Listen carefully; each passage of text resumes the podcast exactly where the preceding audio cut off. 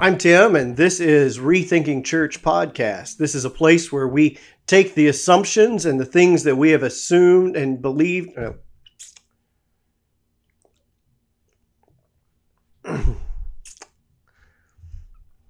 I'm Tim, and this is the Rethinking Church Podcast. This is a place where we re examine the assumptions and beliefs and methods that we have held on to, often well past their usefulness in the church.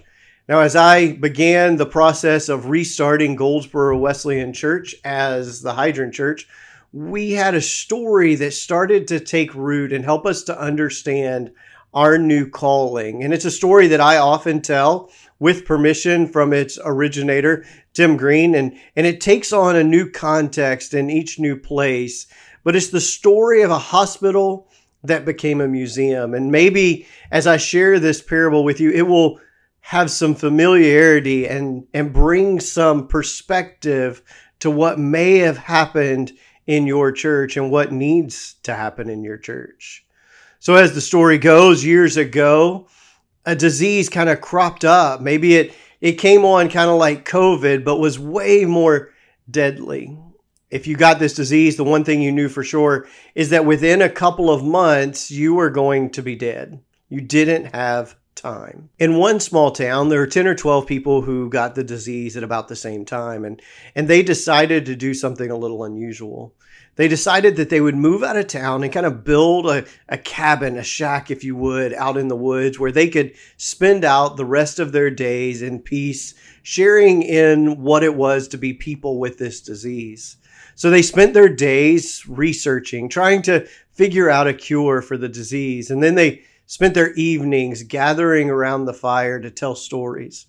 Night after night, they told the stories of, of their children being born, of their favorite vacations, of their, their biggest failures and losses, and they just shared in life together.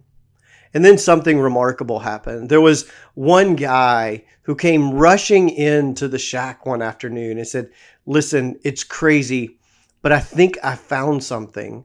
I think I found something that could be the cure to this disease. I'm not sure. It's really early to tell. And so we decided that they would they would take this cure together. About 6 of them were the were the first recipients of the cure. And they started taking it every morning and evening. And after a little while, they noticed the symptoms were starting to decrease a bit. After about a week, they were gone completely. And within two weeks, they felt like their old selves again. And so they decided that they would go into town, go to the hospital, and get tested.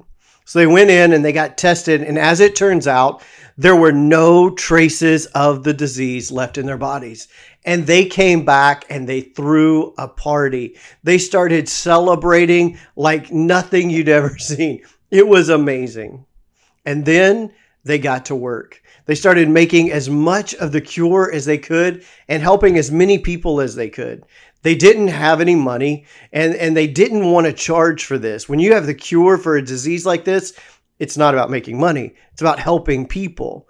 And so they would help as many people as they could. And, and often, out of gratitude, those who received the cure would donate back to help them make more of the cure and eventually to start adding on to this little shack and they had to add on rooms and and sections to help take care of all the people who were coming to the shack for the cure.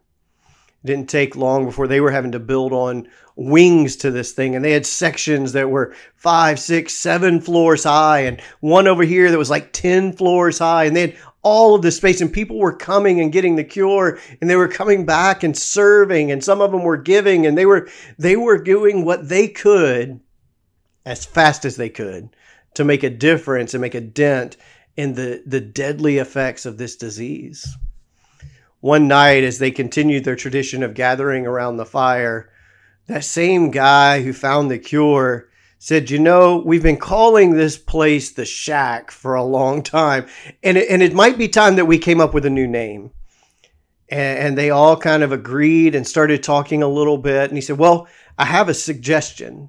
said, We don't have a lot of money, but I've got some wood outside, and I, I can go and I can make a little sign that says hospital. That's what this place is, right? People come, they get better, and we send them out, and, and it's a place of healing. So let's just call it the hospital. And they all agreed. They thought it was a great name. So he went out and he carved the letters into this rough little sign and he hung it over the original door to the original shack and kind of took a step back, really proud of his work and, and what had been accomplished in that place. And they got back to work, sharing the cure with anyone who would receive the benefits of the cure. As the years passed, they continued to help as many people as possible. They continued to serve and continued to heal and continued to see great things. A couple of generations passed, and now the grandchildren of those original 10 or 12 were running the hospital. And, and they were starting to get a little concerned. No longer did they sit around the fire. Now they had a boardroom where they sat and they met and they talked. And one night, you could see as they gathered around, a couple of them were getting a little worked up. They were it's like they were preparing to say something until finally somebody said, "What's going on?" A spokesperson decided they would share. And they said, "Listen, I love this place. I've grown up here. I believe in the mission of the hospital, but but I'm worried. You see my kids have been born here and they've never had to worry about this disease." But if people who are sick keep coming in here at the rate they've been coming, then my kids might get sick. I don't know that we can protect them the way things are now. We've got to slow down the flow of sick people here.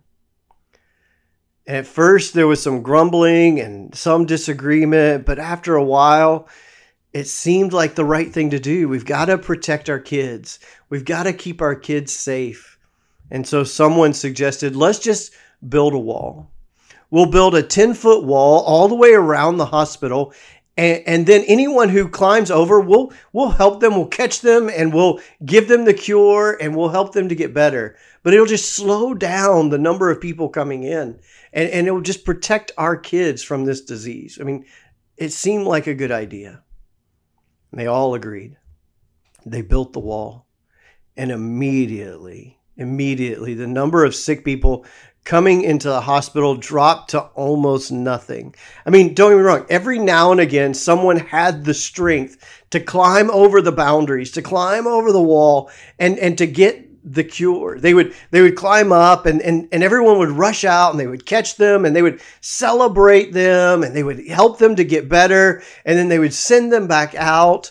And it was this beautiful thing, but it was rare and it continued to get more and more rare with each passing year until there came a day when no one was coming into the hospital.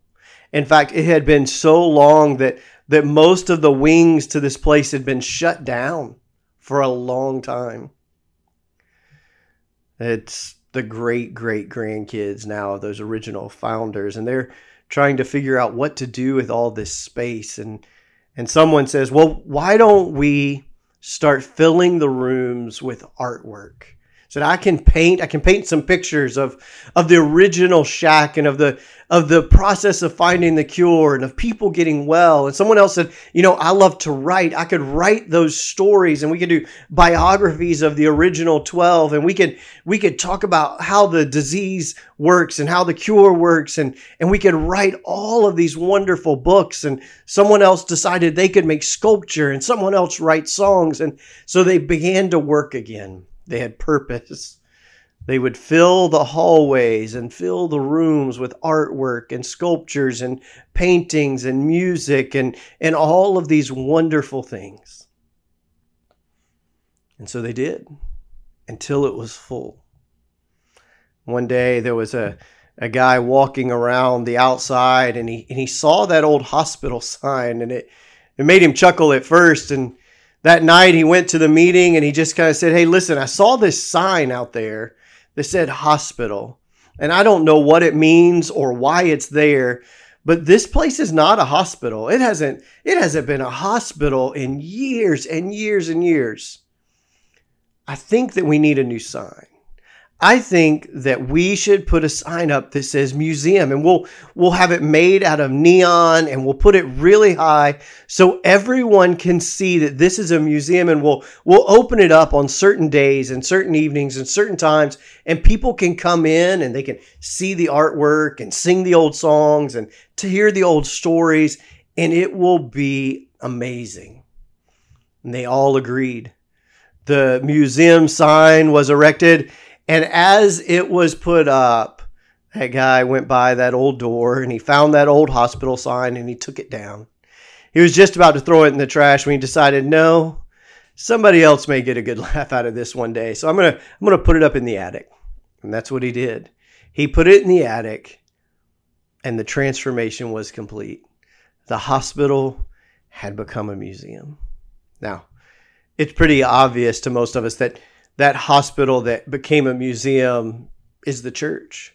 The church that was once so focused on being a place of healing, a place of hope, a place for the sin sick, has become a place that's more about a show and being pretty and having a bright sign to to attract those around the town. And so all over town there are bright signs lighting up the sky saying come here and see what we have. The problem is nobody's coming. The sin sick are too weak to get over the barriers that we've put to getting involved, to hearing the good news, to experiencing God. I think that if Jesus were to walk us through that place, imagine with me, if you would, that he's walking us through this museum. We'd follow him in and, and we would head toward those main glass sliding doors of the museum, but he would go through the shack door, I think. And he takes us through, and we go to room 101. And in room 101, we can hear something happening. As we get close, we can hear the music. It's energetic, it's exciting. We can hear laughter and singing and joy, and it's a it's a party. We can smell the food and we get excited. And imagine we would all start to rush into that. But Jesus Jesus stops at the door and so we kind of stopped too, mainly just not to run into him. And he looks back at us and says, I love when my people celebrate. I love it. I think it's amazing. But that's not what room 101 was for. You see, room 101 room 101 was for that guy in town he lost his job about a year ago and he's never really been able to get back on his feet. He's had odd jobs here and there, but it's not been enough to keep him going. Not long ago, he, he started drinking and and his wife just can't handle it. She told him last week that, that if something didn't change, she was going to have to leave. And she took their two kids. She went to her mom's the next state over. He was devastated. He didn't know what to do without them. And so last night he bought a gun. And he's contemplating whether he's going to end it all. He feels like he's made a mess of everything in life and failed at everything. And maybe this is one last thing he can do good for his family. And Jesus says to us, Room 101 was for that guy. Not so that you could yell at him about committing suicide, not that you could yell at him about his failures or his family. It really is so you can come and bring him here and give him a place to heal. A place for him to discover his worth and that he is loved and to rebuild his life. To be able to say to him, no matter how many times you mess up, no matter how many relationships you screw up, no matter how many jobs you lose, I will never give up on you. I will never write you off and I will always see value in you. Trust me instead of your own instincts. Find grace in me instead of in that bottle. Walk with me into new life. And that's what room 101 is for. We can see this hospital thing's kind of important to Jesus, so we keep following him as he goes up to the stairs to the third floor he takes us down to room 321 and as we as we get close we can hear a different kind of sound in this room. It is not happy. It's not pleasant. It is not a party. In fact, it's a board meeting. there are four people on this side of the table and four people on that side of the table, and they're arguing. They're arguing over updates to the museum. This group says new carpet, that group says new lighting, and nobody can agree. They just need one person to break the tie, but they're they're stuck. They're stuck. And Jesus looks at us and says, listen, I get it. You've got to be good stewards of what I entrust to you. And and love is in the details, but that's that's not what room 321 is for. You see, there's a young girl in your community. And it was tough. Her parents split in high school. She wasn't sure what to do. Started looking for love and acceptance in all kinds of places. Started experimenting with things to just make the pain go away and and meth became her drug of choice. It didn't take long before she ran out of money and she wasn't welcome at home anymore. And she was doing whatever she had to do to get money for the next fix. And so a couple of months ago,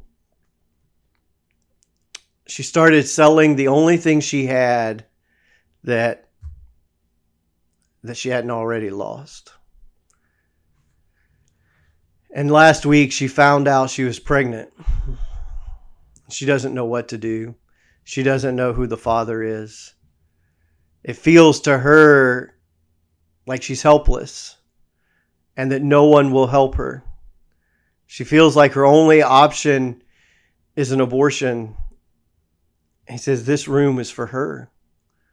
This room is for her. Whether she goes through with that abortion or not, this room is for her. It's a place for her to discover that she is more than a fix, that she is more than a piece of property for someone else to use and discard. It's a place for her to discover that she is loved and to heal and to begin again. It's a place for her to find value in life again. And I'm looking for some people, some ladies who will gather around her and walk her through a fresh beginning, a new start, a new life. But it'll take patience because I want to heal her, but I don't usually heal people with a zap. And there are going to be times when she hurts you and disappoints you and you don't know what to do. But I just need some folks who'll go into that room with me and with her and walk her through this so that she discovers just how much of a cherished child of God she really is. So, do you think any of you could go into a room like that with her and be that for her? He continues on and he, he's telling us about other rooms as we walk by them. He talks about the young couple who's pregnant the couple who moved into town and are lonely. He reminds us, you know, I put the lonely into families, and, and you guys, you're that family. And he walks us up to the attic. And in the attic, we look and it's all dusty and dark. And he pulls that chain, and we hear the click and the light bulb flicker on. And the first thing he picks up is this wooden spoon. He says, You know, this thing got me into more trouble all I did was eat with people and listen to them and help them believe the truth again. But somehow that was way too much for some people to handle. And then he walks over and he and he picks up these cloths and they're kind of tattered and torn and they look like they might even be bloody. And he holds them close. Says, "You know, when I walked on earth, when I lived here, there was this disease called leprosy, and it would rot your skin and, and make parts of your body fall off, and we had no cure for it. And and people who got it would stand far off and they would yell off, unclean, unclean. It was essentially a death sentence. One day there was a guy with leprosy and he asked me, he said, If you're willing, Jesus, you can heal me. And my heart broke. If I'm willing, he said, I, that's what I told him. That's why I came. And I did something that nobody had done in a long time. I just touched him. And in that embrace, he was healed. Ah, I love that moment. And then he sees something over in the corner. He goes and he gets this board and he kind of dusts it off and starts to trace his finger over something. And you can see a tear trickle down his eye. As he traces the letters H O S P I T A L. Hospital. Hospital. and he looks at us and he says, I didn't come for the people who think they've got it right. I came for those who know they didn't. I didn't come for the healthy and the righteous. I came for the sick. And I wonder if you'll join me in hanging this sign back up. Will you make your church a hospital instead of a museum? Will it be a place where people can find healing for what hurts them? where they can find a fresh beginning, when they can discover my love by the way you love them. Says, Will you hang this sign up and be a hospital in your community for me? I wonder, is your church these days more like a museum or a hospital? Are there barriers up, maybe unintentionally built, that are keeping people away it's time to tear them down. Has it been about shiny signs or is it about healing people? May our lives be marked by the mission of Jesus to seek out the lost, to seek out the sick, and to bring the healing balm of his love. This has been Rethinking Church, and I look forward to being with you again soon. Have a great week.